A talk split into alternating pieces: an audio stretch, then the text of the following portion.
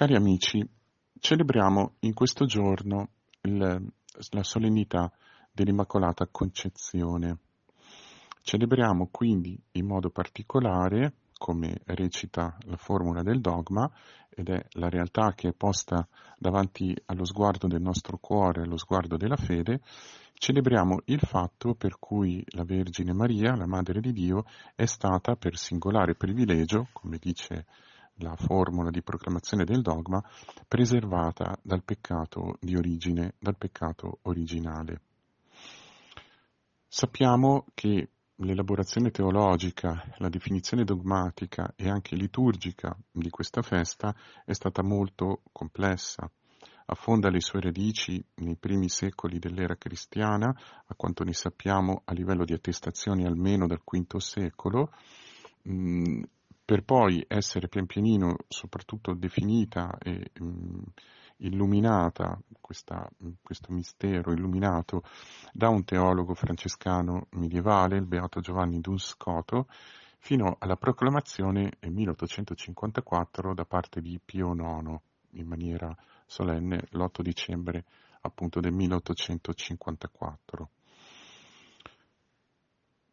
La genesi travagliata o complessa della, eh, dal punto di vista dogmatico e liturgico di questa solennità mh, di fatto non deve far dimenticare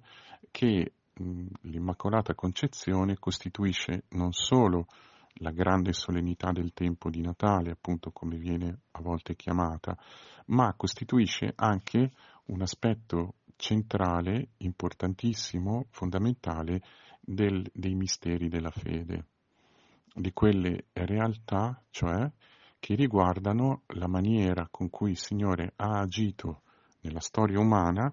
mh, per operare la salvezza appunto di tutta l'umanità, quelli che appunto vengono chiamati i misteri della fede e che nella loro essenzialità sono espressi nelle, nei vari articoli del credo. Il fatto, e questa è la piccola breve riflessione che noi facciamo, il fatto di contemplare questo singolare privilegio che il Signore, eh, il Padre, ha concesso a Maria, a questa creatura, di essere concepita immacolata, cioè senza macchia, senza il peccato originale, mette sicuramente in luce un aspetto fondamentale di questo mistero un aspetto che è mh, in modo particolare ehm, messo in luce dalle, eh, dalla prima delle tre letture della messa di questo giorno. La lettura tratta dal libro della Genesi, il capitolo terzo, alcuni versetti, versetti da 9 15 e versetto 20, però se dovessi darvi un suggerimento vi suggerirei di leggere tutto il capitolo terzo. Mm, questo capitolo, che è conosciuto mh, mm, universalmente, potremmo dire, come il racconto del peccato originale, in effetti eh, racconta come l'uomo nella sua condizione originaria di comunione con Dio, mh, simboleggiata all'interno del racconto anche dal fatto che l'uomo e la donna, le prime due creature, erano nude e non lo sapevano, quindi potevano stare in una condizione di vulnerabilità reciproca senza paura, questa condizione viene ferita, viene turbata dalle parole del serpente, che con una astuzia o potremmo dire con una sapiente mh, arte retorica instilla nell'uomo e nella donna il dubbio che Dio non voglia davvero la vita delle sue creature, ma che non voglia dei concorrenti. Le parole del serpente, se le ricordate, non le cito adesso per non allungare questa meditazione, sono tutte centrate sul comandamento del non mangiare eh, del frutto eh, dell'albero eh, della conoscenza del bene e del male. Attorno a questo unico divieto, mm, che però sottende anche un permesso ass- assolutamente, potremmo dire, illimitato di mangiare qualsiasi altro albero, di fronte a questo divieto si eh, appuntano le parole del serpente, che mh, appunto mh, arriva a instillare l'idea che questo divieto non sia dettato da un sincero amore per le creature. Alla fine del capitolo 2 infatti il Signore dice all'uomo non mangiare di questo albero perché nel giorno in cui ne mangerai certamente morirai. E l'albero della conoscenza del bene e del male rappresenta in qualche modo, il mangiarne, rappresenta la decisione fondamentale di farsi criterio di bene e di male, di non seguire parole esterne che ti indicano cosa è bene e cosa è male, quindi cosa ti conduce alla vita e cosa alla morte, ma decidere autonomamente, potremmo dire. Quindi il Signore mm, con il comandamento fa capire che questa decisione è una decisione che conduce alla morte. Il serpente, stravolgendo il comandamento, dice fare questa decisione non solo non conduce alla morte, non morirete affatto, dice infatti il serpente all'uomo e, e alla donna, o meglio, alla donna prima e poi all'uomo. Non morirete affatto, ma anzi Dio sa che quando ne mangereste diventereste come Lui, capaci di conoscere il bene e il male, quindi diventereste, mm, diciamo così, fonte autonoma dei valori, come si dice oggi, oppure in una maniera più eh, sbriciolata, più semplice, vi eh, arroghereste il diritto di decidere per voi stessi eh, che cosa è bene e cosa è male, quindi diventereste dei, tra virgolette, a voi stessi. Chiaramente nelle parole del serpente la presenza di Dio diventa ingombrante, diventa una presenza non positiva ma negativa, diventa una presenza esattamente come quella dell'altra persona che limita la propria libertà. E non è un caso che dopo aver mangiato si aprono gli occhi e entrambi riconoscono di essere nudi. Il peccato originale, quindi, all'interno, così come viene eh, descritto eh, rappresentato con grande profondità e sottigliezza dal capitolo terzo di Genesi, è in qualche modo figlio di questa fondamentale decisione che incrina, ferisce o tenebra ehm, la relazione tra Dio e l'uomo. Mette quell'ombra di sfiducia, di dubbio, di non abbandono, eh, di eh, tendenza a mangiare continuamente di questo albero della conoscenza del bene e del male che impedisce in fondo all'uomo stesso di poter ehm, raggiungere quella pienezza di vita a cui è chiamato.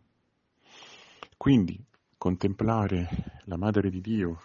che per singolare privilegio è stata preservata da questa ombra, da questa ferita, da questa tendenza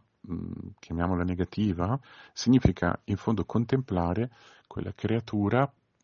rinnovata nella quale il pieno fiducio, la piena fiducia e il pieno abbandono a Dio sono nuovamente possibili. Chiaramente la teologia spiega che questo singolare privilegio in qualche modo non va inteso mh, come noi intendiamo oggi la parola privilegio, vale a dire una prerogativa, un'eccezione che viene data a qualcuno per, per il suo proprio bene o il suo vantaggio. Il privilegio qui va inteso in un senso più ampio. Viene data questa nuova possibilità a tutta l'umanità in Maria di poter accedere in qualche misura, cioè nel Figlio, in Gesù che muore e risorge per noi e che da Maria è nato, di poter accedere di nuovo a quella eh, fiducia, a quell'abbandono, a quella conoscenza non ottenebrata, non contaminata, non distorta dell'amore del Padre. Esiste però mm, nella festa di oggi anche, potremmo dire, un aspetto, chiamiamolo positivo. Se infatti noi prendiamo le parole della formula del dogma e quindi la parola stessa immacolata, a, mm, diciamo solo da un punto di vista, noi vediamo che nell'affermazione, oppure quello che ci viene dato da contemplare, è quello che non c'è in Maria, non c'è il peccato originale, non c'è quell'ombra, non c'è quella ferita, non c'è quella tentazione, quel fomite, come lo chiamavano i padri latini, non c'è quella tendenza um, a soccombere, per così dire, alla tentazione di non fidarsi. Ecco. Um, la verità è che nell'Immacolata Concezione, nel mistero che noi celebriamo e contempliamo oggi, c'è anche un aspetto, per così dire, positivo di sovrabbondanza. Non solo nell'Immacolata non c'è il peccato, ma c'è qualcos'altro che è più grande, sovrabbondante, ehm, potremmo dire debordante in un certo senso. E questo qualcosa è la grazia. Nel Vangelo di oggi, in particolare, il Vangelo dell'Annunciazione, il capitolo 1 di Luca, i versetti da 26 e 38, c'è, come noi sappiamo, questa straordinaria per densità parola che l'Evangelista o che comunque si ritrova in bocca all'angelo Gabriele quando saluta Maria. Rallegrati, piena di grazia, il Signore è con te. Caire che caritomene. Questa parola che caritomene mh, mm, è mh, mm, un verbo, un participio, che mh, mm, potremmo uh, tradurre in un certo senso con rallegrati, Caire, tu che sei stata colmata, eh, riempita della grazia in maniera piena e definitiva. La grazia intesa proprio con la G maiuscola, potremmo dire. Una grazia che non si può mh, ridurre semplicemente ad un specifico dono eh, che il Signore può fare in determinate circostanze, interiore o esteriore, ad una persona, come noi intendiamo no- normalmente, mi è stata fatta una grazia, ho ricevuto questa grazia, questo giorno ci viene donata questo tipo, questa grazia. Ma quella che viene eh, donata a Maria è in un certo senso la grazia, la radice della grazia, se potremmo, eh, se volessimo dire così. Un'espressione questa tra l'altro che riecheggia mh, anche quella della seconda lettura, mh, lo dico senza eh, sviluppare questo punto sempre per problemi di, di, di, di, tempo e di spazio. Nella lettera agli Efesini, infatti, mh, il capitolo primo, i versetti da 3 a 12, questo Mm, inno agli Efesini eh, cui, che, che è stato scelto come seconda lettura, si dice infatti che noi cristiani siamo stati predestinati a essere per Lui, per Dio, figli adottivi mediante Gesù Cristo, secondo il disegno d'amore della Sua volontà, della volontà del Padre, a lode e splendore della Sua grazia, di cui ci ha gratificati nel Figlio amato Mm, il testo greco, qui dice a lode eh, e splendore della sua grazia che è stata riversata come grazia su di noi nel figlio amato. Potremmo dire che in queste parole di Efesini eh, si coglie, anche qui viene usato il verbo caritò, graziare, fare grazia,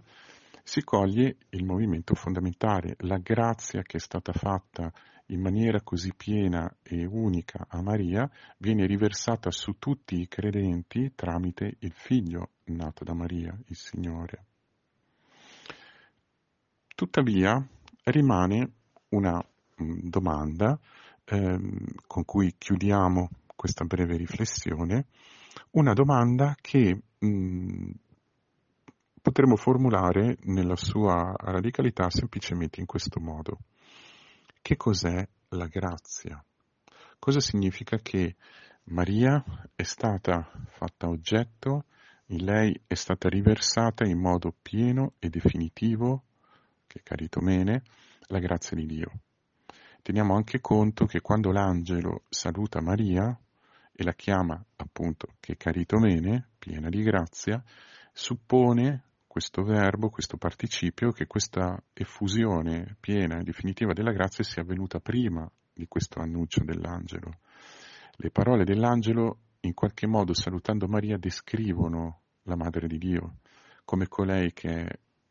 depositaria della grazia, diciamo così, e, e mm, che vive, diciamo così, in comunione con Dio. Il Signore è con te. Mm, sono parole che descrivono più che augurare, non è semplicemente un augurio, possa tu essere colmata di grazia e possa il Signore essere con te. Quindi questa effusione di grazia è avvenuta prima. Secondo la fede della Chiesa, questo prima è avvenuto appunto al momento della concezione. L'Immacolata Concezione potrebbe quindi essere letta anche così, non solo l'essere preservata dal peccato d'origine,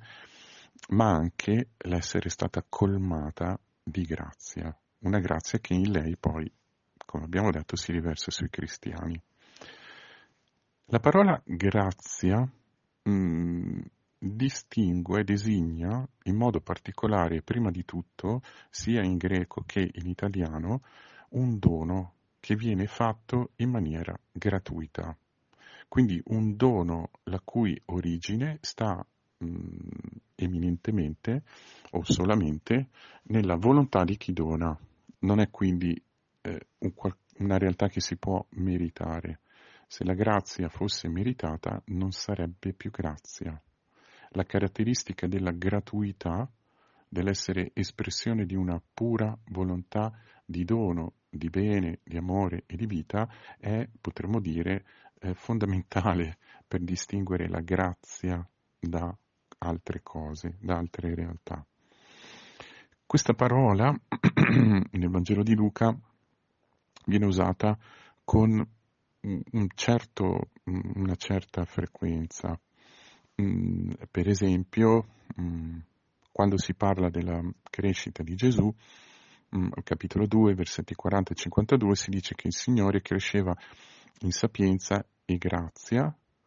oppure in 2, Luca 2, 40 si dice che la grazia di Dio era con lui.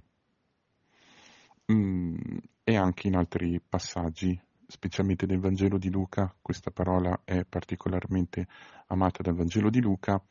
dal Libro degli Atti e poi chiaramente eh, dall'epistolario, dalle lettere di Paolo, in particolare la lettera ai Romani e Galati. Ma la grazia, e qui concludiamo, oltre ad avere questa caratteristica di gratuità, essendo un dono, è eminentemente legata alla realtà della vita. Cioè grazia significa dono che vivifica, dono che dà la vita. Nella teologia, nella storia della teologia, per esempio, si è molto riflettuto del rapporto tra la grazia, la caris, e i, mh, l'azione dello Spirito, che è, è colui che fonde i carismi, carismata, tra caris e carismata c'è un legame etimologico perché entrambi hanno dentro l'idea del dono gratuito. Mm. La teologia ha sviluppato questo punto cercando di capire qual è la relazione tra la grazia di Dio e il dono dello Spirito. In ogni caso, mm, posto che queste due realtà si possano identificare, la grazia è comunque una parola che designa nel Nuovo Testamento il dono della vita, un dono che vivifica, un dono che genera comunione con colui che è la fonte della vita e quindi che genera vita. Un dono, ripeto, che ha la sua origine nel donatore stesso, nella volontà, nel desiderio di vita del donatore.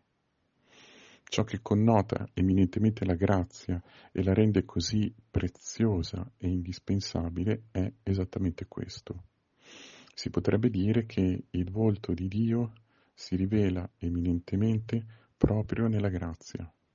e che la grazia somma, potremmo dire suprema, che ha preso corpo in senso letterale dalla, da colei che è stata colmata di ogni grazia, è la morte e la risurrezione di Gesù. È in questa realtà, è in questo eh, mistero che ci viene donata la vita e la grazia, poiché noi siamo stati salvati per grazia. Quindi contemplare oggi il mistero dell'Immacolata Concezione Significa certo contemplare come il Signore, nella Madre di Dio, ha aperto per tutta l'umanità di nuovo la possibilità di poter vivere nell'abbandono, nella fiducia e nella confidenza filiale con Dio. Quindi una rigenerazione radicale dell'umanità. Ma nella Madre di Dio contempliamo anche il volto della grazia. Che volto ha questa grazia? Che volto ha questo desiderio così profondo che il Signore ha di vita per ciascuna creatura che arriva al punto non solo di preservarsi uno spazio, un posto dove potersi fare carne e teniamo presente, come sottolineano opportunamente alcuni teologi, che dire che questo spazio è Maria significa dire tante cose, significa dire che anche il Signore, facendosi uomo, aveva bisogno di una famiglia e di una madre, di una madre potremmo dire particolare. In ogni caso, in Maria si manifesta il volto della grazia, il volto di questo desiderio e nel suo grembo questo mh, mm, desiderio, questa grazia prenderà poi appunto il corpo, la forma del Signore, del Figlio di Dio. Quindi non solo eh, l'eliminazione del peccato, ma ancora di più, secondo le parole di Romani 8, quello che eh, sovrabbonda più di tanto, eh, sovrabbonda più del peccato. San Paolo dice, dove ha abbondato il peccato, ha sovrabbondato la grazia. Ecco, nella persona di Maria queste parole raggiungono una concretezza e una profondità e una densità, direi, unica. Il dono che noi chiediamo al Signore in questa giornata, per l'intercessione della Madre di Dio, per tutti noi e per tutta la Chiesa, che è chiamata in una maniera particolare in qualche misura, nonostante tutte le nostre miserie, a riflettere questo nucleo eh, profondo, potremmo dire santo, della, mh, del mistero della grazia di Dio, il dono che noi chiediamo è quello di liberare il nostro cuore da tutte quelle ombre, quei dubbi, quelle tendenze, quelle tentazioni, quelle paure, quelle insicurezze, quelle ferite, tutte quelle realtà eh, che in qualche modo tendono ad ottenebrare, a mh, mm, edulcorare, stravolgere o intorbidire la conoscenza, la nostra conoscenza viva dell'amore di Dio.